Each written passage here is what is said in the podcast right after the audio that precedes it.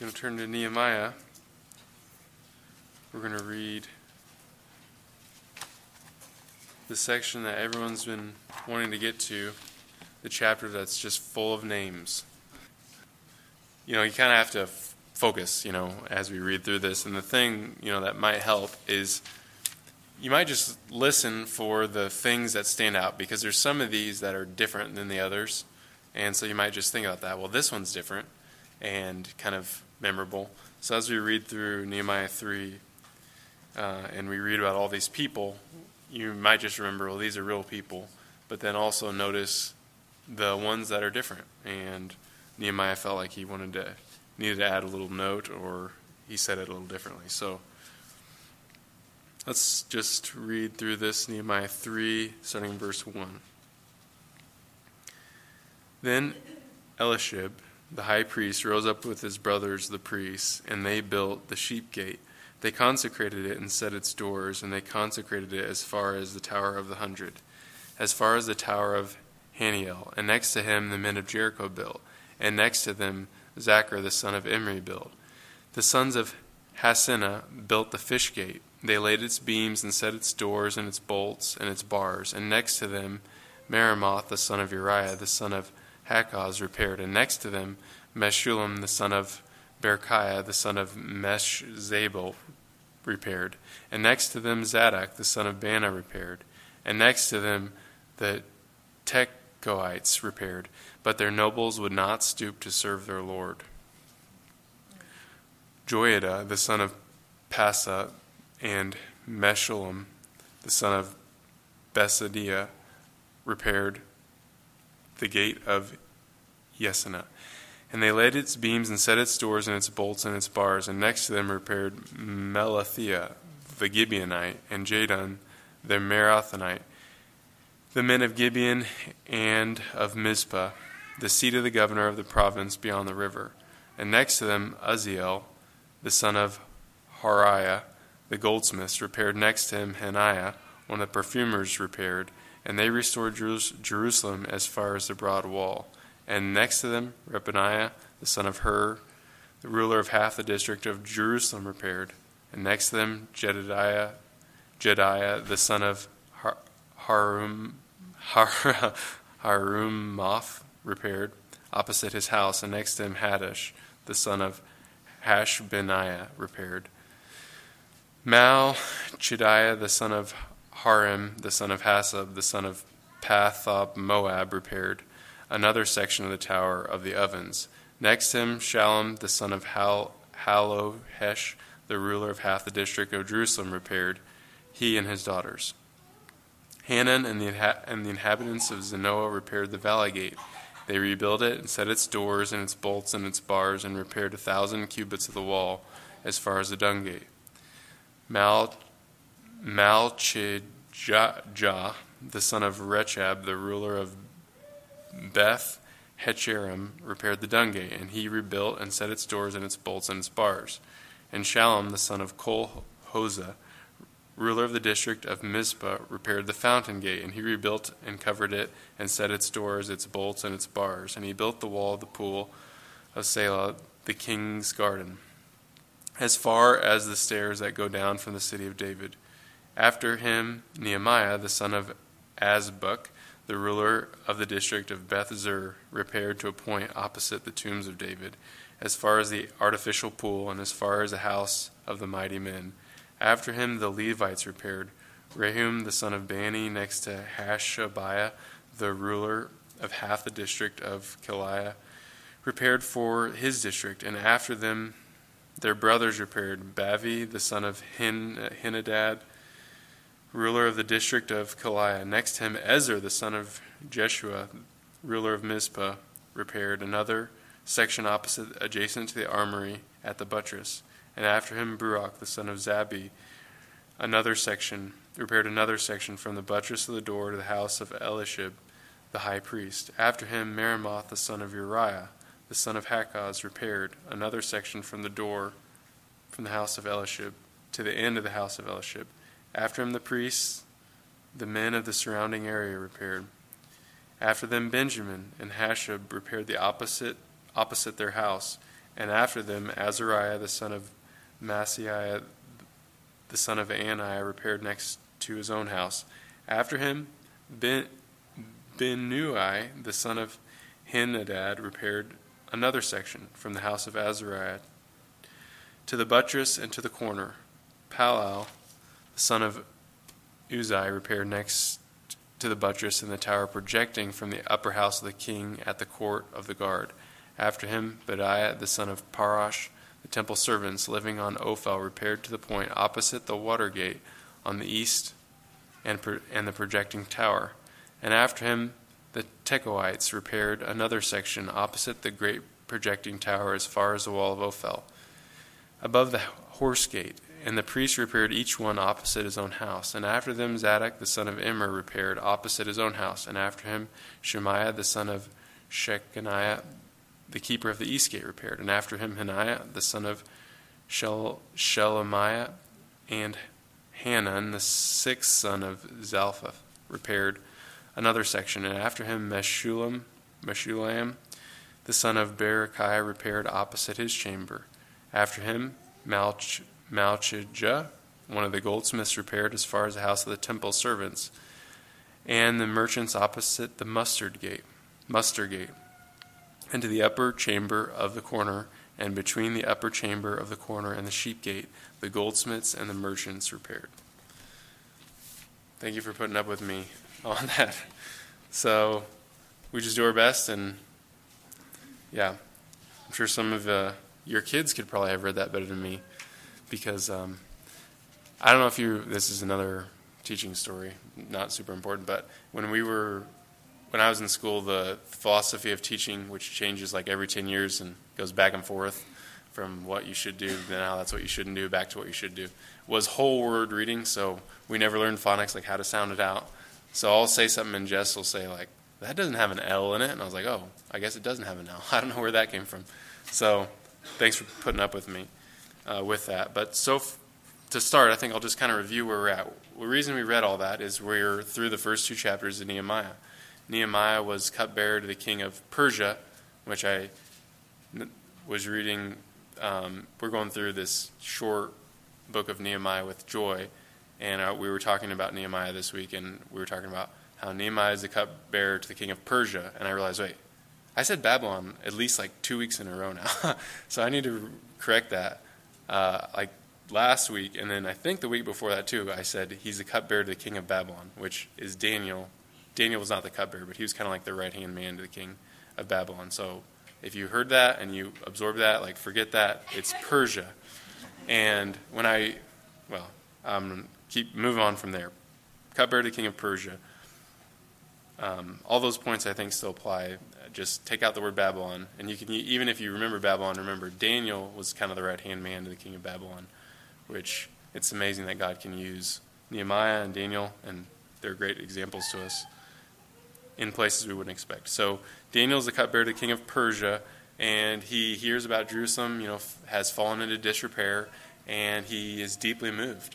And even though he has been kind of far from God in a sense, he even confesses that in his prayer that he hasn't been following God. He's been very corrupt. He says both not following what God said to do and doing things he knows are wrong, corrupt things. He feels for the people of Jerusalem, and so he prays. He starts praying. He prays for 4 months, and he eventually gets an opportunity when the king looks at him and asks, why are you sad? It's kind of a strange little passage because it specifically says, right after it says, why is your face sad? He says, then I was... it says right before that, I had not been sad in his presence. So either that means that he wasn't trying to look sad, or that was the first time he really looked sad. It's unclear. But anyways, he looks sad, or maybe the king perceives he's sad even though he's trying to not look sad. One of those two happens, and he's actually really afraid because the king could put him to death if he wanted to. And apparently there was some sort of rule that you're not supposed to be sad in the king's presence, which is kind of an interesting rule, apparently. But anyways, he tells him what's bothering him, and the king actually offers to send him supplies and to let him go, and as long as he comes back. Apparently he was a pretty good worker, which we talked about. because they want him back and they want to know how long he's going to be gone. So he leaves. It's a long journey. It's like 1,000 miles. They have to go around some things like a desert. So it's a little bit less than 1,000 on the map, but about 1,000 where you have to stop. And then he comes in chapter 2, finally, to Jerusalem, and he surveys what's going on, and he has faith in God, and he's saying to the people, like, let's, God promised, and let's rebuild, and here I am with letters from the king and supplies, and people are opposing him, and he's saying, no, God's going to help us. So he's trusting the Lord there, and he's encouraging the people to help. And so then in chapter 3, we get all the lists of the people. Not exhaustive, but it goes basically in a circle around Jerusalem, this section, this section, this section, this section, this section, all the way back to the first section. And that's what we get, the story of all the people who are helping. And it's important to remember, if this was written by Ezra or Nehemiah, which there's definitely parts that are for Nehemiah's account, but remember they were one book originally. Ezra, Nehemiah was basically one book. That this section is reminding us that Nehemiah, though he is a good example here and kind of a foreshadow of Christ, like we talked about last week, he's not doing everything, right? There's all these other people involved that he is just a part of a team, a part of the people of God all working together. So what can we learn from this section? Well, we're going to kind of build off what we talked about last week, which was how do we interpret the Old Testament? And I used the three letters that they use in talking about COVID, PPE. How does this point to Christ? Is there a promise that Christ fulfills? And E, is there an example for us to follow or avoid? And we looked at all the verses on that. So we're going to kind of build on that again this week. What is this teaching us? Well, one of the things that this section is teaching us is that God works through people, or you could say God works through means. That God doesn't always work directly. God could have said a word and rebuilt the walls with a word if he wanted to, but he didn't do that. He used people to do it. And the whole Bible, even from beginning to the end, is kind of interesting in that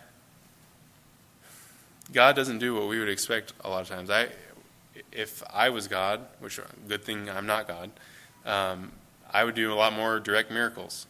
But the Bible, from beginning to end, is kind of a story of the God who works through people and means.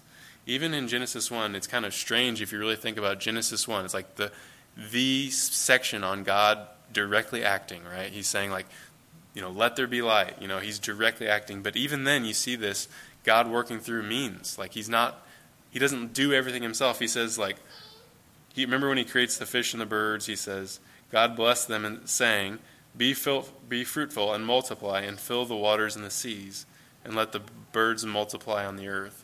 So God directly creates, right? But he doesn't fill the world with animals. He actually just says, like, I created some animals. Now you guys fill the world. You animals multiply. So he's using the means. He could have created a world full of animals, and instead he created a few animals and had them fill the world.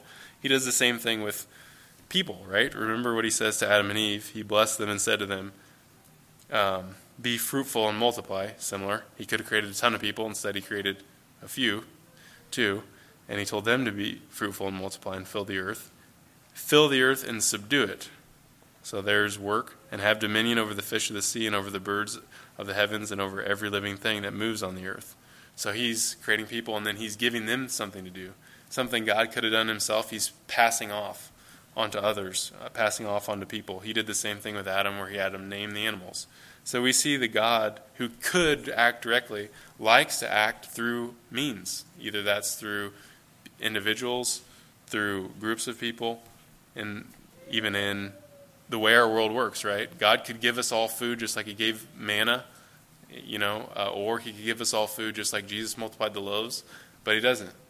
God likes to do is have the sun send light down and hit the plants, and the plants grow, and then they need water and air, and then they produce food, and then we have to move her out, and do all the stuff that somebody in here probably knows how to make bread and all that stuff, and then we get it, right? God lets us work a lot, and he lets other things in his creation work. So God likes to work through means, and we see it all over the Bible. Things God could do directly, he lets other people do, and his creation do.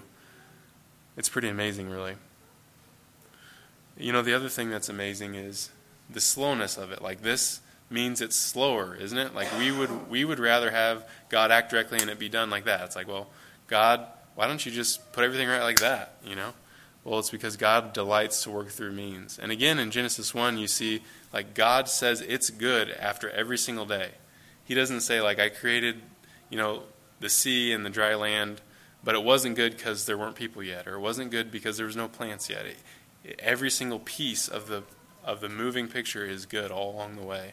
And so you see that really here in Nehemiah 3. It's like God is looking at what's going on, this slow rebuilding of the wall that he could do a lot faster himself, but he's giving it over to people and letting people do the work.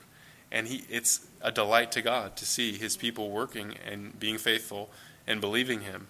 And here's the list of all of them, right? All these little people doing their little piece of the wall, individually contributing, and it's a delight to God. And that's the reason it's in here, is God wanted us to remember all these people and their faithfulness and how it took all of them. It wasn't just Nehemiah. Nehemiah, though he is, you know, a picture of Christ, he's not the hero, right? He is helping. He's facilitating all these people working together. And so God, the first thing we can see about God is that he works through means. God delights to work through means. Think about Romans, one more thing on this, Romans 10. It's talking about the gospel. Like, the gospel, how does it go out? God could speak to everyone in dreams and visions. He could, you know, make an audible voice, but he doesn't. He chooses to work through people. How then will they call on him who they've not believed? And how are they to believe in him who they've never heard? And how are they to hear without someone preaching? And how are they to preach unless they're sent? As it is written, you guys would take a long time doing it, so I'll do it myself.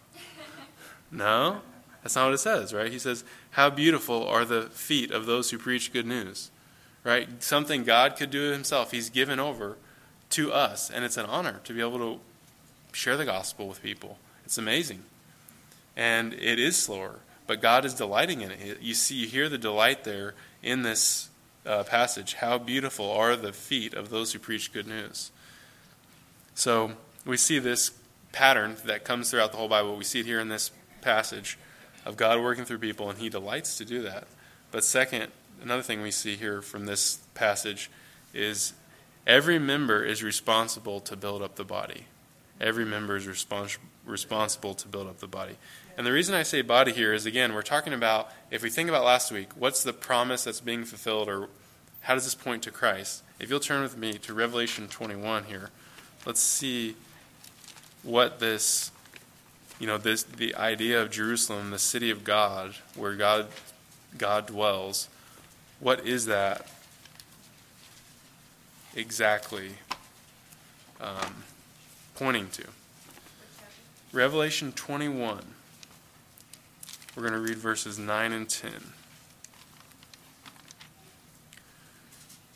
So this is the end. This is when everything's put back right. Revelation 21, 9 and 10. Then came one of the seven angels who had the seven bowls full of the seven last plagues and spoke to me, saying, Come, and I will show you the bride, the wife of the Lamb. So what's that? What's the bride, the wife of the Lamb? And he carried me away in the Spirit to a great high mountain and showed me the holy city Jerusalem coming down out of heaven from God. So just wanted to point out, what is this new Jerusalem? What is Jerusalem symbolizing in the future? Well, the bride, it says, I will show you the bride, the wife of the Lamb. What's that? That's the new Jerusalem coming down out of heaven from God.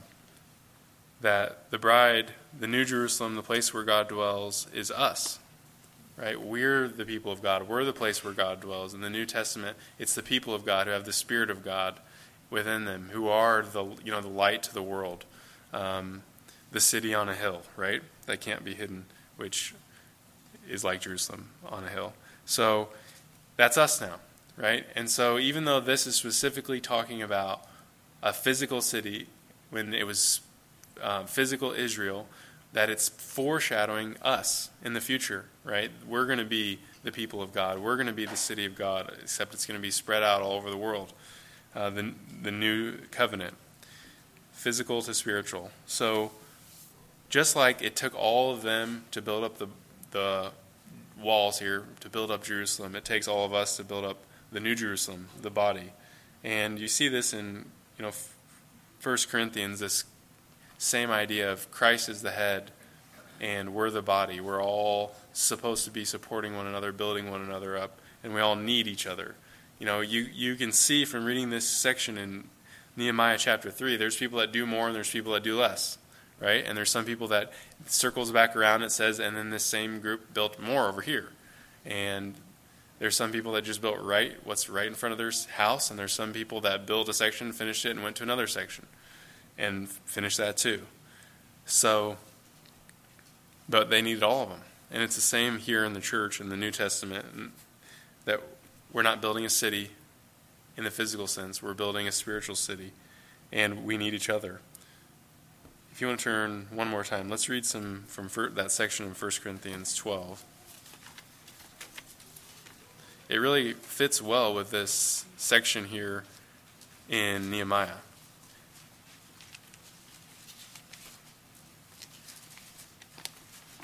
Let's read 12 through 21. I'm going to read just two verses here before we jump into 12. To each is given, this is a little bit earlier on, the manifestation of the Spirit for the common good. For just as the body is one and has many members, and all the members are one body, though many are one body, so it is with Christ. So here's jump in right here in verse 12. For just as the body is one and has many members, and all the members of the body, though many, are one body, so it is with Christ. For in one Spirit we are all baptized into one body, Jews or Greeks, slaves or free, and we are all made to drink of one Spirit. For the body does not consist of one member but of many. If the foot should say, because I am not a hand, I do not belong to the body, that would not make it less a part of the body. And if the ear should say, because I am not an eye, I do not belong to the body, that would not make it any less a part of the body. If the whole body were an eye, where would the sense of hearing be? If the whole body were an ear, where would the sense of smell be? But as it is, God arranged the members of the body, each one of them as he chose. If all were a single member, where would the body be? As it is, there are many parts, yet one body. The eye cannot say to the hand, I have no need of you, nor again the head to the feet, I have no need of you. So let's stop right there. So that's the New Testament version of Nehemiah 3. Right? Some people did more. Some people did different things. Some people built the doors. Some people built right in front of their house. Some people built a lot. Some people built a little. Some people had more honor, right? You see that the person who is the goldsmith probably has more honor than the guy who said, hey, I built the dung gate, right? Or who lives right next to the dung gate. That's probably not the best part of the city. But there he is, and he's doing his part, which is essential. And we actually do see some people who say, I'm not going to help. I'm not going to be a part of this. And we see that in verse 5 of Nehemiah 3. If you're jumping around, this will probably be the last time I jump around here. Nehemiah 3:5, it says, next to them the Tekoites repaired, but their nobles would not stoop to serve their Lord. Well, that's scary. That's kind of a scary section. Think about that. It's like you're rebuilding. It's like, yeah, I'm not going to stoop to serve. That's kind of a scary warning here. How's that? It's definitely an example of something we shouldn't do, right? Like, I'm not going to stoop to serve here. Is that what's the NAS say there? Does it say the exact same word for word? Their nobles did not support the work of their masters. Well, the word Lord there could be taken two ways. It could be taken to be God, talking about God, or just like in the New Testament, they call Jesus Lord, and sometimes they're talking about Lord like God, but sometimes they're talking about like master, like sir type of, like a honorific. So the ESV takes it as Lord and meaning God, and the commentaries I read also said that they took it that way. Apparently the NAS translators didn't, but let's just take it that way, because even if there's refusing to serve their masters earthly, we know that in the end it ultimately comes back to they didn't want to rebuild the city of God, and they didn't want to be a part. And so whether it's, you know, one step removed or it's immediate, the nobles would not stoop to serve their Lord. So we don't want to be like that. We don't want to say like, the body either doesn't need me or I'm not going to work here. Like, I'm going to leave that for other people, which is what they did. They left it for somebody else to do. And we don't want to be like that. Like, we need everybody here using their gifts. And we've talked about this before. That's one of the reasons we're doing small groups, is because for us to be a healthy body, you know, me coming up here every week and saying, you know, some helpful things from the scriptures, hopefully each week, isn't enough. Like, that's not, we can't be healthy like that. If that's all we've got, then we're not going to be healthy. We're going to be unhealthy. We need each other to build one another up. And, you know, we pray for you guys. We're regularly praying for you guys. But that's not going to be enough. We try and regularly reach out. That's not going to be enough. You need friends. You need people close to you that you get together with week to week. You need your family. You need every different part. Like, I have an emphasis. Like, I have a specific way that I grew up, and that leads me to say things in a certain way because it's helpful to me and the background I'm coming out of. But there's people that can say something to you so much better where you're at if maybe they're growing up in a different background, and they have a background close to you, and they say it in just the way that's helpful to you. Like, we need everybody. That's why we need small groups. That's why we need people knowing what's going on in your life and not just basically spectators, right?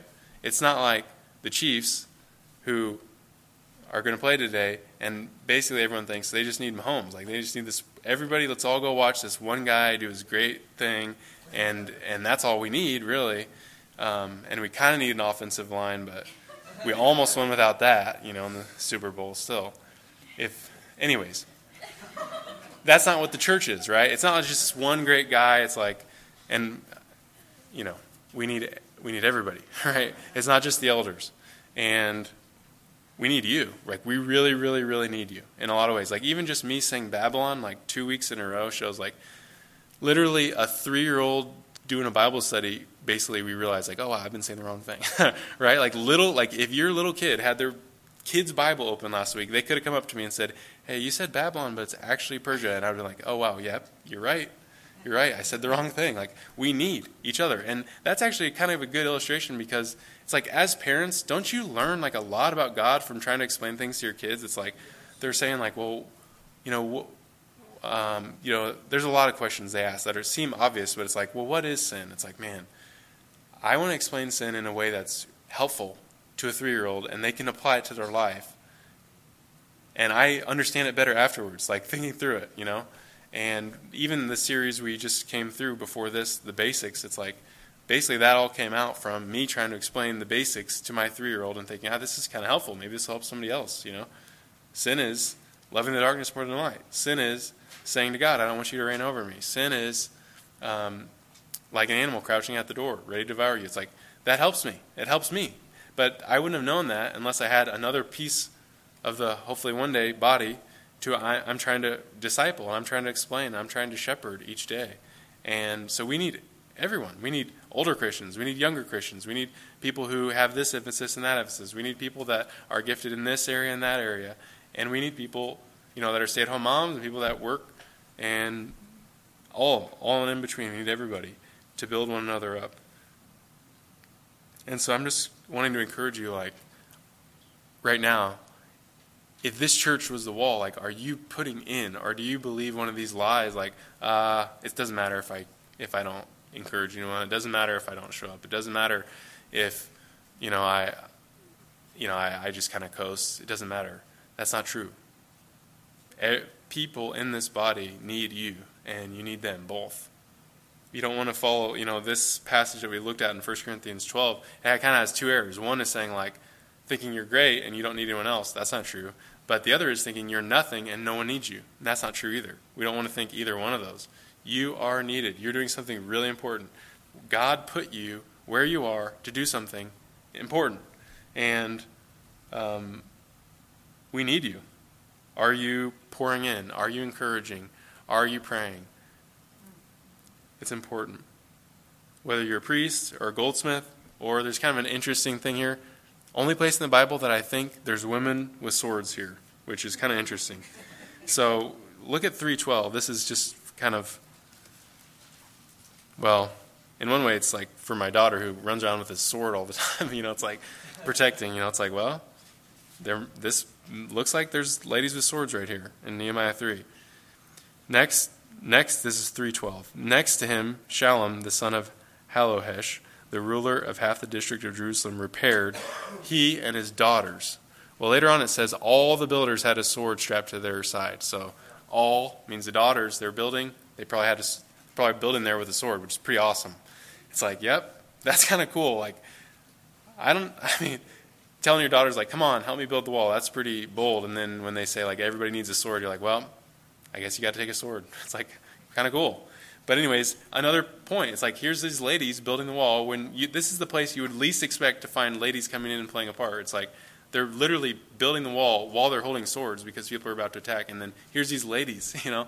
It's like this guy's like, well, my daughters, you guys, they must have been, I don't know, big daughters or strong daughters.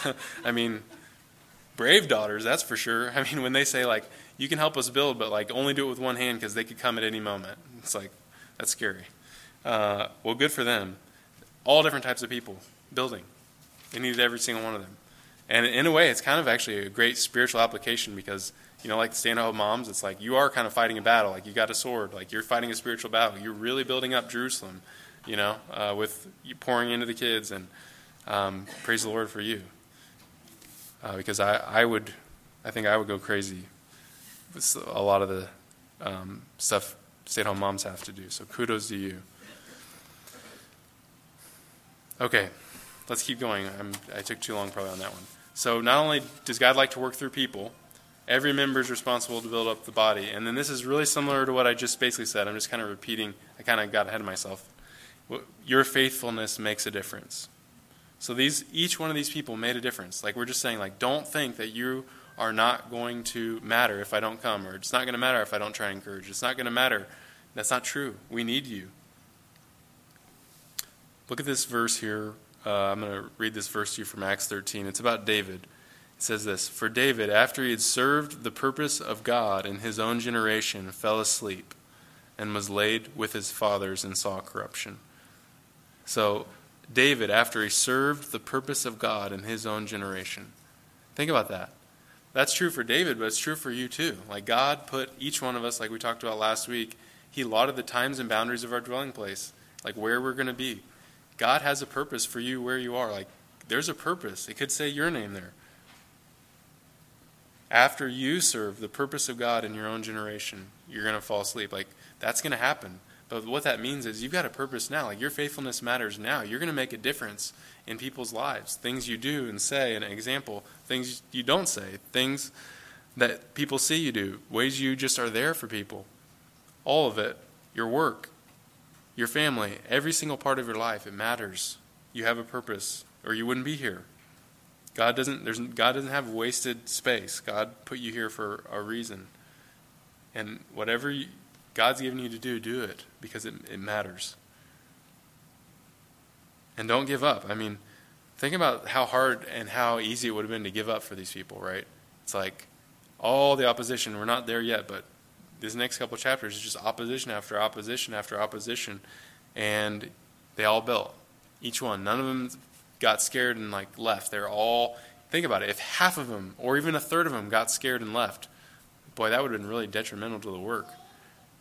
But they all persevered. It's like one of the things that trials do for us is keep us, build in us,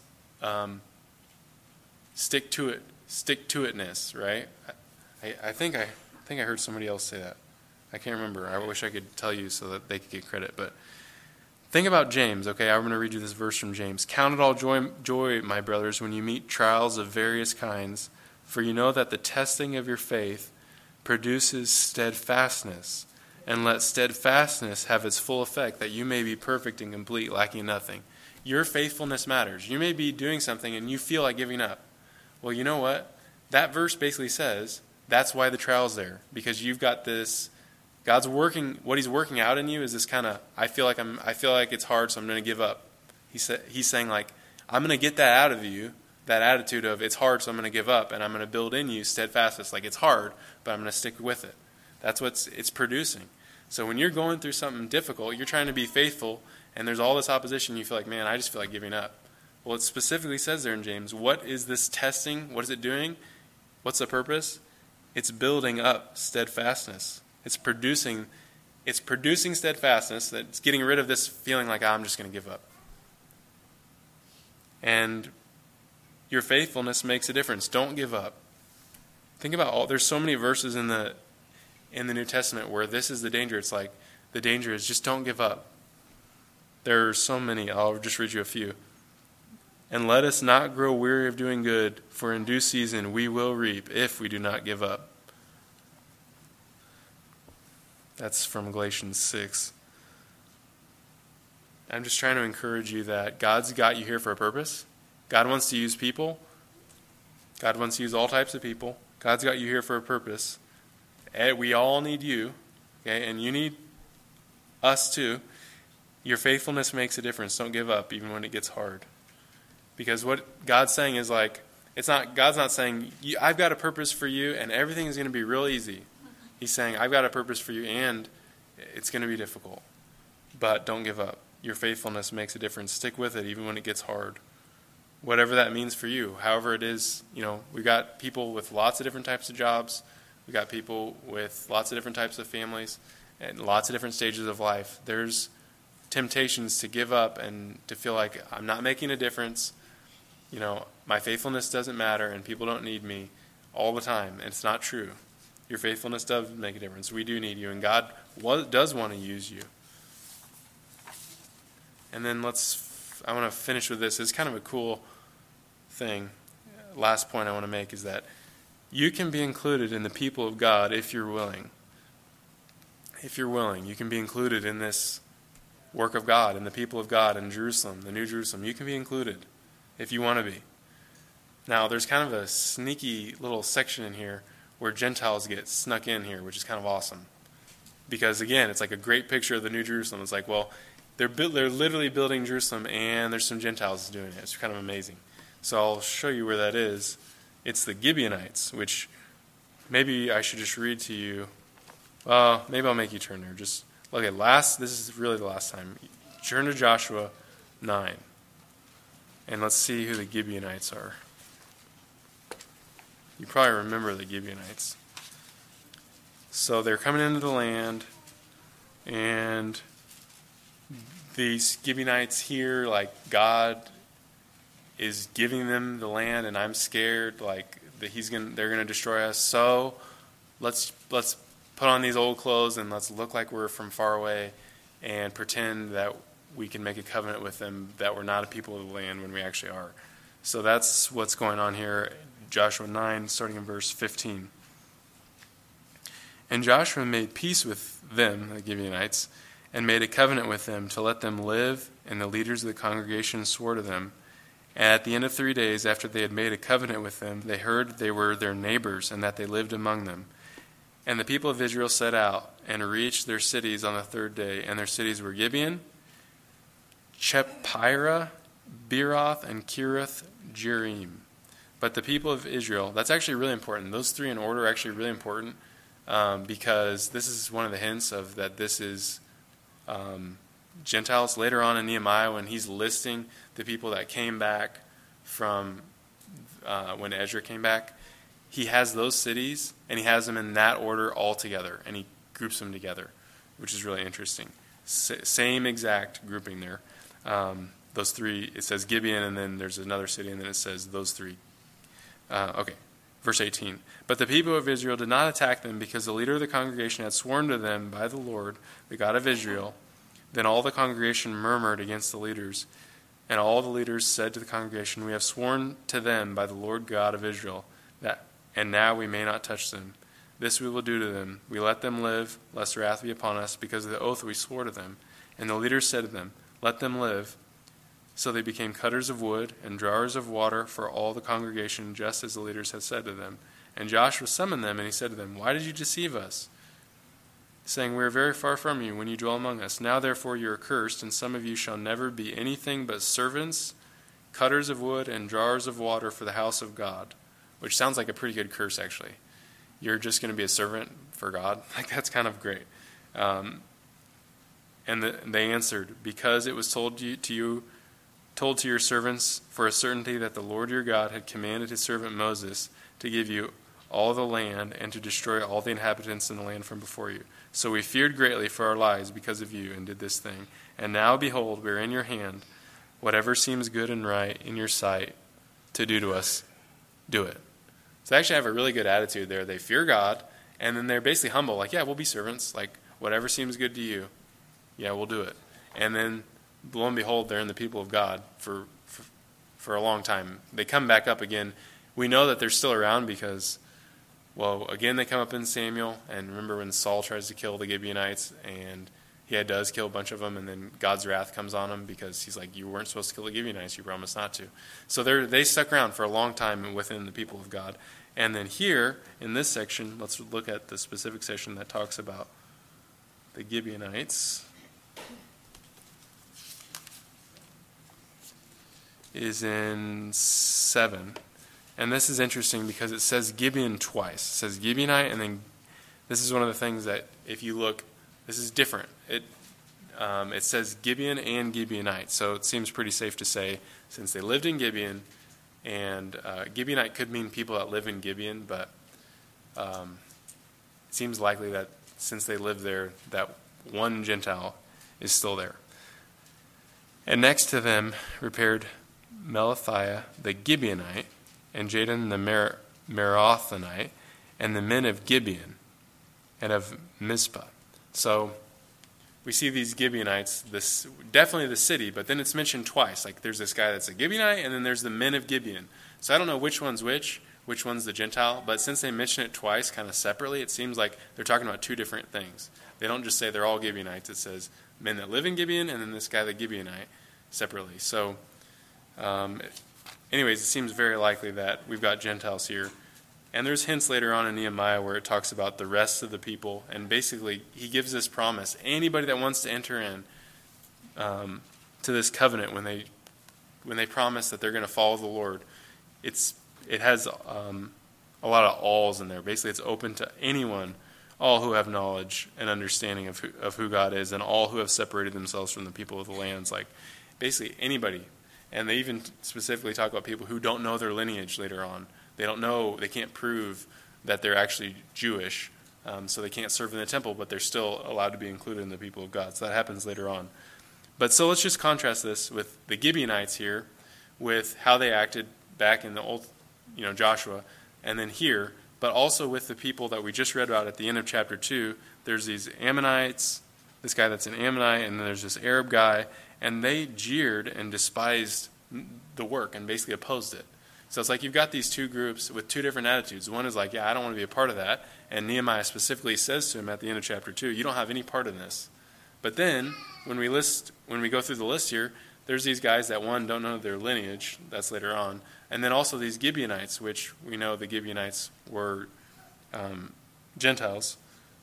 They're allowed to be a part. They have a totally different attitude. They're willing to separate themselves, to follow the law of God, obviously, and they're willing to be servants, and then they are. So how does that relate to us? Well, if you want to be a part of the kingdom of God, it's open to you. Like, you can be a part of it. Remember what Jesus said in Luke, Jerusalem, Jerusalem, the city that kills the prophets and stones those who are sent to it. How often would have I gathered you together as a hen gathers her brood on her wings, but you were not willing. If you want to be a part of the people of God, if you want to have your sins forgiven, if you want to serve God, which all go together, right? We have our sins forgiven, we're washed by the blood of Christ, and then out of an overflow of gratitude for what he's done and thankfulness and imitation of him, then we serve God. But if you want to be included in that, in the work of building up Jerusalem and the people of God by being adopted by God through the blood of God, it's open to you. There's not going to be anybody on Judgment Day who says to God, I was willing, but you wouldn't let me. It's going to be the opposite. God's going to say, I was willing, but you weren't. And that's what Jesus said there in Luke. I would have gathered you, but you were not willing. Anyone who wants to come, who's willing to humble themselves before God, to become a servant like the Gibeonites, to fear God, to humble themselves, to lean on him, they're able. Like, you can be a part of it. If you are a kid, you're 4, and you want to follow Jesus, like, you can do it. You can have your sins washed. You want to trust Jesus? Trust him with all your sins, and then trust him every day forward. Another thing that we want to talk about as we go through this is faith. It's like, we want to have faith in God, right? And that's what the whole basis of why they're doing all this is God's promise, God's steadfast love. He said he was going to build up the people, so we trust him. But we don't just trust him once and then go on living our life. We trust him for once for all our sins, and then we trust him the next day, and the next day, and the next day, and the next day, and the next day, and the next day, and the next day, all the way through till the end of our life. Every day we're trusting God. We're having faith in God. And that's what they did here. This is a list of people who trusted God, built up Jerusalem, and it wasn't done in a day.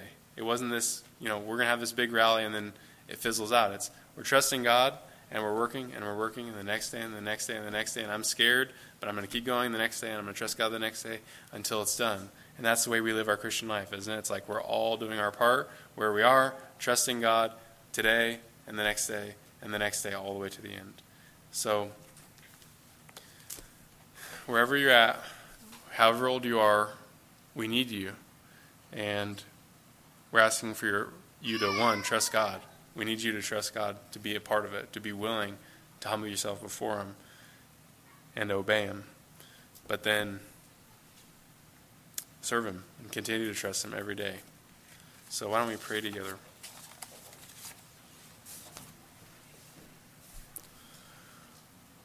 Thank you for this passage, Lord, and I just pray you'd help me to live it out in my own life. I pray you'd help everyone here. We want to honor you and live for you and trust you every day.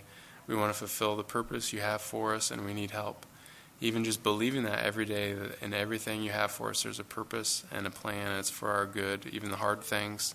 So we just look to you. I pray you'd help us. I pray you'd help the stay-at-home moms. I pray you'd help the kids. I pray you'd help the dads going to work. I pray you'd help single people. I pray you'd help people with all different types of jobs, boring jobs, hard jobs. I just pray you'd help them. I pray you'd help us as parents. I pray you'd help us as pastors. And we just need you. We need your spirit. We do want to be a part of a body that encourages and builds up one another. And we need every single member working and exercising their gifts and trusting you with where you've put them. So we need you, Spirit, to do that in each one of our hearts, each and every day, so we're asking for help. We can't do it on our own. We need you. We ask it in your name, Jesus. Amen.